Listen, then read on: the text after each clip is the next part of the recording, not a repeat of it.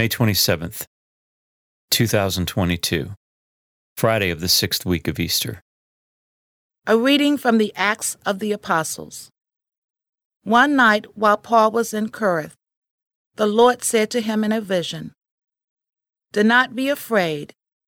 Go on speaking, and do not be silent, for I am with you.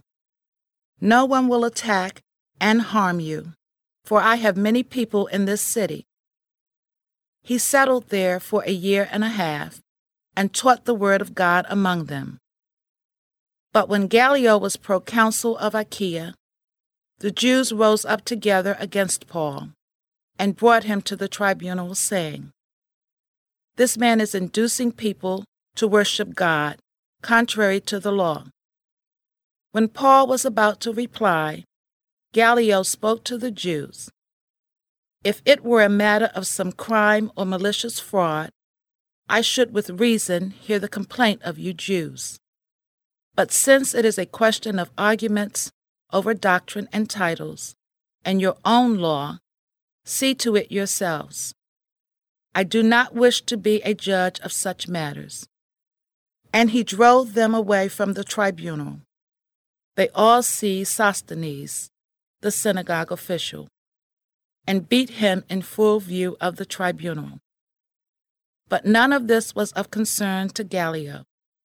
Paul remained for quite some time, and after saying farewell to the brothers, he sailed for Syria, together with Priscilla and Aquila. At Cenchrea, he shaved his head because he had taken a vow. The word of the Lord. The responsorial psalm. The response is God is King of all the earth. All you peoples, clap your hands. Shout to God with cries of gladness. For the Lord the Most High, the Awesome, is the great King over all the earth. God is King of all the earth. He brings people under us, nations under our feet.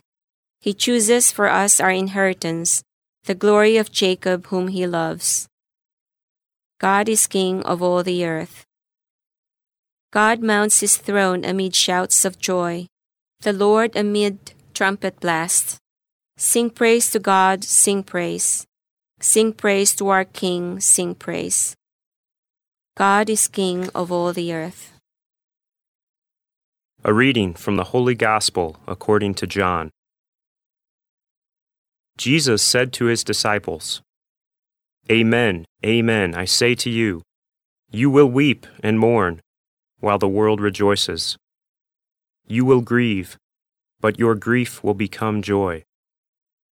When a woman is in labor, she is in anguish because her hour has arrived.